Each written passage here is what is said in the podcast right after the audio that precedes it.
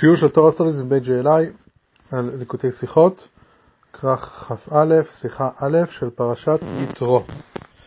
והיום אנחנו נדבר על האחדות שלה בין העם היהודי שבינינו, מה משמעותה ואת ההבדל בין האחדות בעם ישראל לאחדות בעמים אחרים. ואנחנו בפרשת יתרו, מדברים על מתן תורה, אבל בואו נראה דבר ראשון, האחדות של עם ישראל היא משהו מאוד מאוד נדיר. בכל מקום שיהודי הולך הוא מרגיש מיד משפחה, הוא מרגיש קהילה, יהודי זר מגיע לקהילה ברחבי תבל, בקצווי תבל, הוא מיד מרגיש בבית. אה, אני שמעתי פעם שבכלל היסטורית יודעים שהיהודים היו בנקאים והם אלו שהמציאו את הבנקאות והסיבה לכך הייתה, דבר ראשון היהודים באמת ידעו קרוא וכתוב, אבל הם ידעו קצת מלומדים, אבל מה שקרה, יהודים היו נוסעים ברחבי העולם, ודבר ראשון, עצם הפקדת כספים התחילה בזה שיהודים אה, נסעו למסחר, הגיע שבת, היו צריכים לשמור את הכסף, היו נותנים את זה לרב או משהו כזה. אז כבר התחיל הרעיון הזה של שמירת כספים. זאת אומרת, מגיעים למקום, כביכול מישהו זר, ופשוט סומכים עליו כי הוא יהודי, ואנחנו יהודים ומרגישים מיד אה, קרובים אחד לשני. ועוד יותר מזה, הרבה פעמים היה, הם היו צריכים לשלוח כסף למשפחות שלהם, אז שלחו את זה עם יהודי אחר, וככה לאט לאט זה התגלגל לעולם הבנקאות הרשמי. מה שרואים מזה אבל, שהיהודים באמת בכל מקום, ועד היום, מגיעים למקום, מיד נכנסים לבית כנסת ומרגישים בבית, ועושים שלום עליכם, ומזמינים לאכול וכולו וכולו. אז זה נראה אולי משהו תרבותי, אבל האמת היא שיש פה משהו מאוד עמוק. בואו נראה, הפרשה שלנו מדברת על מתן תורה, ויסעו מרפידים ויעברו מדבר סיני ויחנו במדבר, פסוק המפורסם, ויחן שם ישראל נגד ההר. אז רש"י מפרש מיד, ויחן שם ישראל, למה כתוב ויחן ולא יחנו? כי איש אחד בלב אחד. זאת אומרת, שגיאת וכתוב בלשון יחיד, אז הם כאילו התכוננו לנתן תורה אותו דבר, בלב אחד. עכשיו בלב אחד זה קצת נראה מוגזם. איך אפשר, ש... איך זה יכול להיות בלב אחד? לב זה עניין של רגש. רגשות הרי הם שונים מאחד לשני. אם אני אומר משהו שאנחנו רואים, משהו סובייקטיבי, אה, אז, אה, אובייקטיבי, סליחה, אז, אז אנחנו רואים, אוקיי, אנחנו רואים משהו, אה, אני רואה חפץ, כולם רואים אותו דבר. רואים ארון, רואים, לא יודע מה, רואים את אותו דבר. אני יכול להגיד, כולם, מחר אתם תראו מחזה, מחר יבוא, ייפול מטאור לכיוון כדור הארץ. יהיה איזשהו ליקוי חמה, ליקוי ירח, לא משנה מה. כולם רואים את אותו דבר, אף אחד לא רואה משהו שונה מהשני, אז אני יכול להגיד, אוקיי, כולם כאיש אחד ראו אה, משהו מסוים. ולכן באמת יש פסוק שכתוב וירא העם ויענו מרחוק. למה כתוב וירא ויענו באותו פסוק? וירא הם ראו משהו אחד. ויענו, כל אחד זה כבר תנועה רגשית, כל אחד היה לו משהו אחר.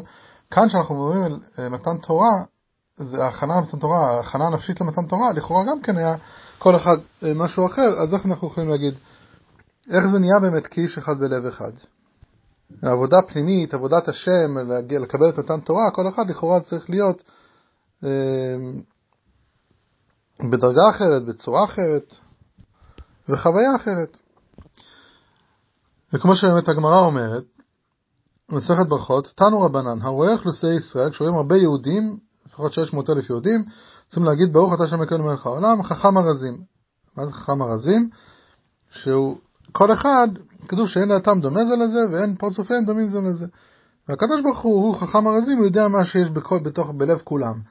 אבל בסופו של דבר, האנשים שונים, כל אחד אין דעותיהם שוות, בפרקם שכל הזמן אנחנו יודעים, מה שבפנים, בתוך האדם, כל אחד הוא בעצם שונה. וכמו אה, שהגמרא אומרת במסכת סנהדרין, תנו רבנן, להגיד גדולתו של מלך מלכי המלכים הקדוש ברוך הוא, שאדם תובע כמה מטבעות בחותם אחד וכולם דומים זה לזה, אבל הקדוש ברוך הוא תובע כל אדם בחותמו של אדם הראשון, ואין אחד מהם דומה לחברו. זאת אומרת שהפלא הגדול שהקדוש ברוך הוא עשה, כולנו בני אדם, אבל ממש ממש שונים אחד מהשני. אז למה, איך זה בכלל קרה כמו שהרבי שואל פה בשיחה, לפי זה מתעוררת איפה השאלה, ההכנה הנפשית והרצון למתן תורה היו שונים אצל כל יהודי בהתאם לדרגתו ומצבו הרוחני. לפי זה צריך היה גם כאן להיות כתוב, ויחנו שם ישראל נגד העם בלשון רבים. למה כתוב פה ויחן ישראל נגד ההר? ויש עוד מקום שהתורה אומרת את זה, וגם כן רש"י מפרש את זה. כשהמצרים רדפו אחרי היהודים, אז גם כן כתוב, פרעה הקריב, ויישאו בני ישראל את עיניהם, והנה מצרים נוסע אחריהם, ויראו מאוד, ויצעקו אל בני, בני ישראל אל השם. אז כתוב מצרים נוסע אחריהם. נוסע אחריהם, אומר רש"י, בלב אחד כאיש אחד. אופס, פה רש"י משנה את הלשון. אצלנו הוא אומר כאיש אחד בלב אחד, שם הוא אומר בלב אחד כאיש אחד. למה אצל המצרים כתוב בלב אחד כאיש אחד, ואצל היהודים כתוב כאיש אחד בלב אחד? ועוד שאלה, אצל מצרים נוסע זה שוב, זו פעולה שכולם עושים אותה ביחד. כולם עושים אותו דבר פחות או יותר, זה לא משהו רגשי או משהו פנימי שיש הבדלים, אז מה הבעיה שכתוב מצרים נוסע אחריהם? כן, כתוב בכלל, זה יש, יש כמו שאמרנו, וירא העם, אה, יש מלא פסוקים כשמדברים על קבוצת אנשים גדולה, אם עושים פעולה אחידה, אז, אז אומרים את זה בלשון יחיד. אם עושים פעולות שהן שונות אחד מהשני, שכל אחד זה משהו פנימי, אז בעצם בדרך כלל אומרים את זה בלשון רבים. אלא מה? זהו ההבדל בין בלב אחד כאיש אחד אצל המצרים לבין כאיש אחד בלב אחד אצל ישראל. אצל המצרים התאחדותם כאיש אחד הייתה רק תוצאה של בלב אחד, ומטרה אחת של נושאי האחרים, אחריהם, רדיפת ישראל. אחריהם עצמם כמצרים לא הפכו לאחד, ואילו בפרשתנו האחדות אצל ישראל כאיש אחד עם עצם היותם ישראל. בואו נראה. אצל המצרים בכלל, לכן, אגב, רש"י כשהוא מעתיק אצל, אצל המצרים, הוא אומר, והנה מצרים נוסע אחריהם, הוא מעתיק את המילה אחריהם. כי האחריהם שכתוב בתורה, זה הופך את זה פתאום למשהו שהוא לכאורה שונה מאחד השני. כשהם רדפו אחרי היהודים, כל אחד ברשעות שלהם, כל אחד היה שונה, זה כבר משהו פנימי, השנאה לישראל הייתה פנימית. זה משהו פנימי של בן אדם, זה רגשות של אנשים, אז יכול להיות צריכים לקרוא, ומצרים נוסעים אחריהם. אם כתוב את המילה אחריהם, זאת אומרת שהם נוסעים, לאיפה הם נוסעים? נוסעים אחרי היהודים, אז הם לא סתם נוסעים, אוקיי, נוסעים, זה לא פעולה טכנית של נסיעה, זה רדיפה אחרי יהודים בשביל להרוג אותם, זה איזשהו מגיע מתוך רגע של שנאה, אז שמה, לכאורה, צריך לכתוב בני מצרים נוסעים אחריהם. אלא מה? התורה מחדשת שנכון שבכלל אצל רשעות היה להם כל מיני דרגות, אבל כאן, כשמגיע לשנאה של ישראל, הם כולם שנאו את היהודים כל כך חזק, לא היה הבדלים ביניהם. לא היה כאלו שלא שנאו את ישראל. זה בעצם החידוש פה. ולכן התורה אומרת, באמת, בני מצרים נוסע אחריהם, ורש"י, כשהוא בא להדגיש את זה, הוא אומר, למה הם היו באחדות כזאת? זה בגלל שבלב אחד כאיש אחד. השנאה הייתה כל כך חזקה שהם כולם השתוו בשנאה לישראל, ולכן הם נהיו כאיש אחד. במילים אחרות, אצל המצרים לא הייתה באמת אחדות. לא היה שם שום אחדות. הייתה עכשיו מטרה משותפת ששם הם כולם השתוו בשנאה שלהם, ואז בלב אחד כאיש אחד. אצל היהודים לעומת זאת, בדיוק הפוך. מעצם היותם יהודים הם, היו באחדות מהותית עצמית. כמו שנראה תכף, האחדות אצל היהודים זה משהו מאוד מהותי, היות ואנחנו אב אחד בכולנה, והשורש של הנשמות שלנו הוא אחד אצל הקדוש ברוך הוא, לכן בעצם אנחנו מאוחדים. וזה גרם להם שאפילו הכנות למתן תורה, זה היה כאיש אחד בלב אחד. הכאיש אחד גרם שבלב אחד שכולם יהיו מאוחדים בהכנות למתן תורה, למרות שבדרך כלל הם שונים, כי הייתה שם אחדות כזו גדולה שהתגלה היחידה שבנפש והניצות שבנפש, שהתגלה כזו דרגת פנימית של אחדות, שזה בעצם נהיינו כאילו איש אחד. לא כאילו, נהיינו, אה, בעצם גילינו את זה שאנחנו איש אחד, וזה גרם לנו שגם יהיה בלב אחד. ולכן הסדר הוא הפוך.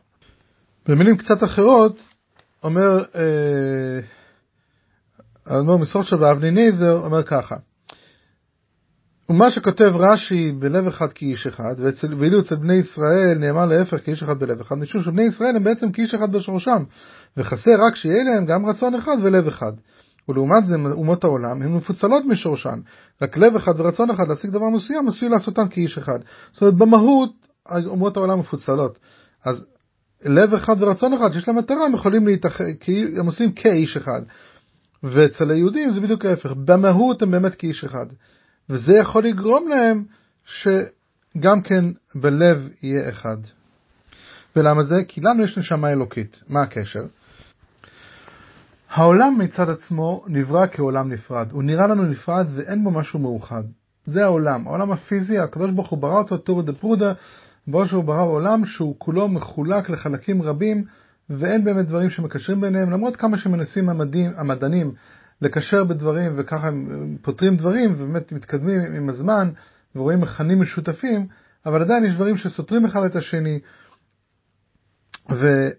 ואלמנטים עצמם, כמו שאיינשטיין פעם אמר, אני סקרן לדעת איך ברא אלוקים את העולם הזה. לא מעניין אותי תופעה זו או אחרת, בספקטרום של אלמנט זה או אחר, אני רוצה לדעת מחשבותיו, כל השאר אינם אלא לפרטים.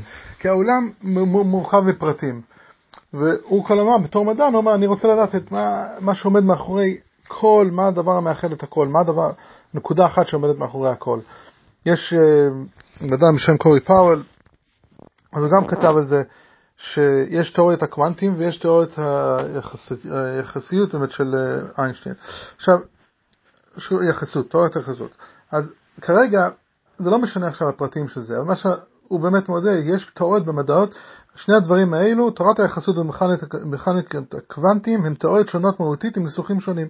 זה לא עניין של טרמינולוגיה, זה התנגשות של תיאורי מציאות לא תאמים כלל. זאת אומרת, אנחנו לוקחים שני דברים בעולם, יש לנו הסבר לכל דבר, אבל ביחד משהו לא מסתדר, כי לפי ההסבר הזה זה לא מסביר את התופעה השנייה.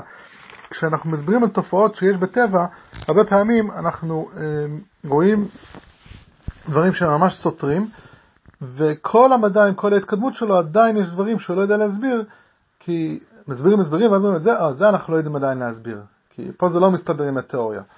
זאת אומרת שיש דברים עדיין, לא, אין משהו אחד שיסביר אה, למה, איך עובד חשמל ואיך עובד כוח המשיכה, וכל הדברים האלה, זה תיאוריות שונות. אבל אם אנחנו מסתכלים על האמת האלוקית, אז יש אמת אחת שהיא באמת, אה, היא הסיבה לכל דבר, והיא יכולה להסביר ממש כל דבר. אפשר לראות זה שבתורה, אפשר, דרך התורה כן אפשר להסביר את הדברים, רואים איך שהרבי הסביר דברים גם במדע וגם אה, כמובן דברים רוחניים וגם ממש ממש כל דבר אפשר להסביר. שיודעים שהקדוש ברוך הוא רצה לעשות דירה בתחתינים וכולי וכולי. אבל את העולם הזה הקדוש ברוך הוא ברא בצורה כזאת. כמו שאלתר רב אומר בתניא בפרק ל"ג, וזהו שכתוב בעושיו לשון רבים, שהוא, לשון, שהוא עולם הזה הגשמי, שנקרא רשות הרבים ותורא דפרודה. זאת אומרת שכשהאחריות האלוקית מגיעה לעולם הזה, היא מיד מתפצלת ונחלקת להרבה דברים, והמציאות של העולם זה ההפך מהאחדות. איפה יש אחדות? דווקא אצל הקדוש ברוך הוא, כי הכל אחד, הכל מתחיל מישות אחת, הכל בעצם נובע ממנו, אז הוא בעצם המקור להכל, והוא ההסבר להכל, והוא האחדות של הכל, זה מה שמאחד את הכל. אומר הצמח צדק בדרך מצוותיך במצוות אחדות השם. והנה, הבנת עניין זה, מצוות אחדות השם, ומה שכיוונו בזה עמוק עמוק הוא. ויש בו כמה פנים ופנים לפנים, וכל אחד מבין לפום שיעור דלי. אבל שמת, רק שמתחילה צריך לבאר הפנים הנגלים בזה, מה הפירוש הפשוט בזה. והוא שכוונת הזוהר על פי פשוט וכן הוא כוונת הרמב"ם, שהגם שכבר ידענו שהשם יתברך אחד בעצמותו, פשוט בתכלית הפשיטות, ממצווה שנתבאר באמנת אלוקות. באה מצוות הייחוד לידע שאין לו כך חס ושלום, ואין לשום אחד מן האמצעים שום שלטון חס ושלום זולתו, כי כולם פועלים ברצונו ומצוותו, ובכוח שהוא יתברך מהיר ושופע עליהם, נמצא שהוא אלוקה אחד ואין עוד. זאת אומרת, אין באמת שום מציאות חוץ מהקדוש ברוך הוא. ולכן כשמבינים, כשמבינים את הדבר הזה, אז הכל הכל, כולנו בעצם לא מציאות, ויש רק מציאות אחת של הקדוש ברוך הוא.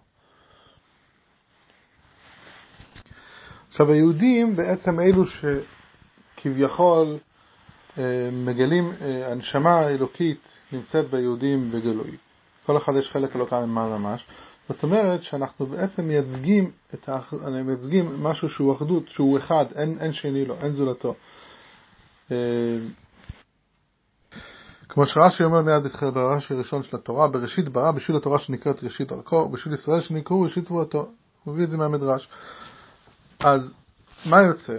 יוצא שהעולם, אצל היהודים, היות וכל התורה והעולם נברא בשביל התורה בשביל ישראל, זאת אומרת, שהיהודים, ישראל ורייס וקודש ברוך הוא אחד, ישראל הם אחד עם הקדוש ברוך הוא, אז כשהם מסתכלים על, היהודים מסתכלים על העולם, הם, הם מגיעים מכוח נקודה פנימית של אחדות. הפירוש אחדות, יש לנו רק מציאות אחת, ו, ואין בלתה, וזה מה שגורם לנו לאחדות. כמו שאלתר רבי מסביר בפרק המדבד בתניא, שאחדות אמיתית יכולה להיות רק אלו שעושים נפשם עיקר וגופם תפלה. היות והגוף תפל, ולכן אנחנו יכולים להיות באחדות. כי הנשמה היא בעצם מגיעה מהקדוש ברוך הוא, והקדוש ברוך הוא באמת אחד, אז אנחנו יכולים להיות באחדות. אבל אם אלה שעושים את הגוף, את הגוף עיקר, הגוף הוא באמת, כמו שאמרנו קודם, הוא נברא בצורה כזאת שעלמא דפרודה, שהוא לא באמת מציאות אחת, איך שזה נראה על כל פנים. ולכן אי אפשר שיהיה, מצ... שיהיה באמת אחדות. בואו נראה שהרב אומר את זה פה בשיחה לגבי היהודים והמצרים. עניין האחדות בעולם קשור לגילוי בוראו האחד, השם אחד אשר למעלה מן העולם. גילוי אחדות השם בעולם נעשה באמצעות שני דברים מנהלים מן העולם, התורה וישראל, ואשר בשבילם נברא העולם, שהאחדות נגרמה על ידי ישראל עצמם, מצד דרגת היחידה שבנשמה היהודית, הנעלית מטעם ודעת אשר בדרגת השכל הן דעותיהם שוות, השפיע והביא לידי ריחן שם ישראל כאיש אחד. פה היה גילוי היחידה, גילוי היחידה זה נקרא גילוי העצם האלוקי שנמצא בכל אחד ואחד מאיתנו. ועצם עמילתו כאיש אחד מפני גילוי הניצוץ היהודי שבכל אחד, עורר בהם את הרצון והתשוקה לקבלת התורה בלב אחד. זה היה כל כך חזק, היות וגם נתן תורה והיה באמת גילוי העצמוס, אז זה גרם לנו שאנחנו, גם הדברים שאנחנו בהם שונים, יהיו כאיש אחד בלב אחד. אבל אצל המצרים לא קיימת התאחדות אמיתית מצד עצמם כאיש אחד, אלא זה רק תוצאה של השנאה בלב אחד. ואילו אצל, אצל ישראל קיים ניצוץ היהודים במהותם אמיתית ולכן קיימת התאחדות מושלמת כאיש אחד. זאת אומרת, זה שאנחנו מאוחדים זה לא איזה משהו חיצוני שאנחנו עובדים עליו. כשאנחנו עובדים על אחדות זה רק לגלות את האחדות האמיתית שיש בינינו בכל מקרה, כי אנחנו באמת מציאות אחת. אנחנו לא שני מציאות, מציאויות שמתאחדות. כשאני מתאחד עם עוד יהודי, אנחנו בעצם מגלים שאנחנו מציאות אחת. זה בעצם האחדות. וזה האמת עיקרה באמת כתוצאה שהגיעו למתן תורה. זה כמו הביצה והתרנגולת, אבל כמובן שהאחדות היה לפני מתן תורה, אבל בעצם בגלל שהתקרבו לזה, לכן באמת אה, הרגישו את זה. כמו שהרב אומר בתשכ"ז, יש שיחה, ואומר ככה: כיצד ניתן לאחד יהודים שלא יהיה ביניהם פירוד הלבבות וריחוק, ועל אחת כמה וכמה שלא תהיה מלחמה איש ברעהו ושנאת איש באחיו. הנה כל העצות שמחפשים בשביל זה, כל התוכניות, המפלגות והרעיונות, וכולו וכולו, אין ביכולתם לבטל השינוי שישנו ממדינה למדינה ושינוי הדעות של בנפש לנפש. בסופו של דבר אנחנו נראים שונים, אנחנו מרגישים שונים, אנחנו חושבים שונה. הדבר היחידי שמאחד את בני ישראל ללא חילוקי זמן ומקום הוא נגד ההר. מה פירוש נגד ההר? כשמרגישים שעומדים אצל הר סיני ומקבלים את התורה, שאז בטלים כל המחיצות, כל הטענות וכל המחלוקות, ונעשה ויחן לשון יחיד. וטעם הדבר, לפי שאין אחדות בעולם מלבד בעניין שנלקח מאחדות הפשוטה, שזהו הקדוש ברוך הוא, אשר ענה נפשי כתבית יביד, שהכניס ומסר את עצמו לבני ישראל על ידי תורתו, ומצוותיה עליהם, נאמר וחי בהם, היינו שבזה חי היהודי. ראוי לציין באמת, השנה זה שנת הקל, שהקל ענייני האחדות, אנחנו כולנו מגיעים ביחד לכנסים ומפגשים וכולו. רוצים לזכור שהקל לטעם למען ישמעו ולמען ילמדו ליראה את השם אלוקיך. זאת אומרת, שוב, איפה אנחנו מתאחדים פה? כלפי הקדוש ברוך הוא. זה מה שגורם לנו לאחדות. וגם קבלת התורה, אגב, זה דבר מעניין. זה קצת נושא אולי אה, צדדי, לא כל כך קשור, אבל הוא כן קשור לנושא שלנו. אנחנו יודעים שהעם היחידי שבעצם קיבל התגלות אלוקית, כולם ביחד, זה היה העם היהודי. אה, זאת אומרת, שמתן תורה, כמו שכתוב בתורה, שמע עם מדבר, אה, כל אלוקים מדבר מתוך האש כאשר שמעת אתה ויחי. והרבה תמיד מביא לזה ראייה לאותנטיות, לאמת של, של מתן תורה, של תורה מן השמיים, כי זה לא משהו שמישהו אחד אמר ששמע ואחרי זה סיפר את זה לכולם, אלא עם שלם שמע את זה מאב לבנו, מאם לביתה, ככה דורות דורות במשך דורות, זה מגיע, המקור המקור מגיע לא שבן אדם אחד שמע, אלא כל העם שמע את אלוקים. שזה אולי גם כן שוב, זה, זה אותו עניין שכולנו ביחד שומענו את אלוקים.